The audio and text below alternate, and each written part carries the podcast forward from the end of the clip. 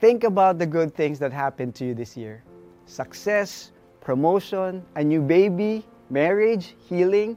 With all the things you can remember, maybe you can say God is good. But what if you find yourself in the other end of the story? What if this year or the year to come, sickness, suffering, unanswered prayers, and other unfortunate things happen to you? Would you still give God praise and say God is good?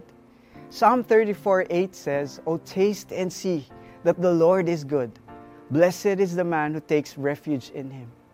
He was not in the best of circumstances when he got inspired to write the psalm. But even then, he said, God is good. In the Bible, we could see people from different status and age who still trusted God through rough times, through the rain, even when the sun wasn't shining. Pain and hurt, yes, they're real, but so is His goodness. His goodness is not based on our mistakes or merit or situations. God is good. That's His nature. It means everything He created, everything He has done and is about to do is ultimately good for you and me.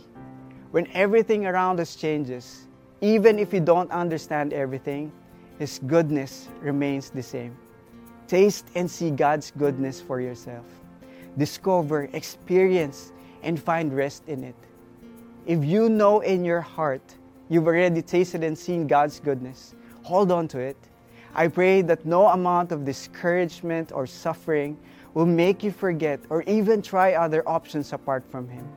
And if you're someone who wants to have a taste of this goodness, it may not make sense to you, but I believe God is inviting you today. So come to Him and taste and see for yourself that God is good. Have a blessed day.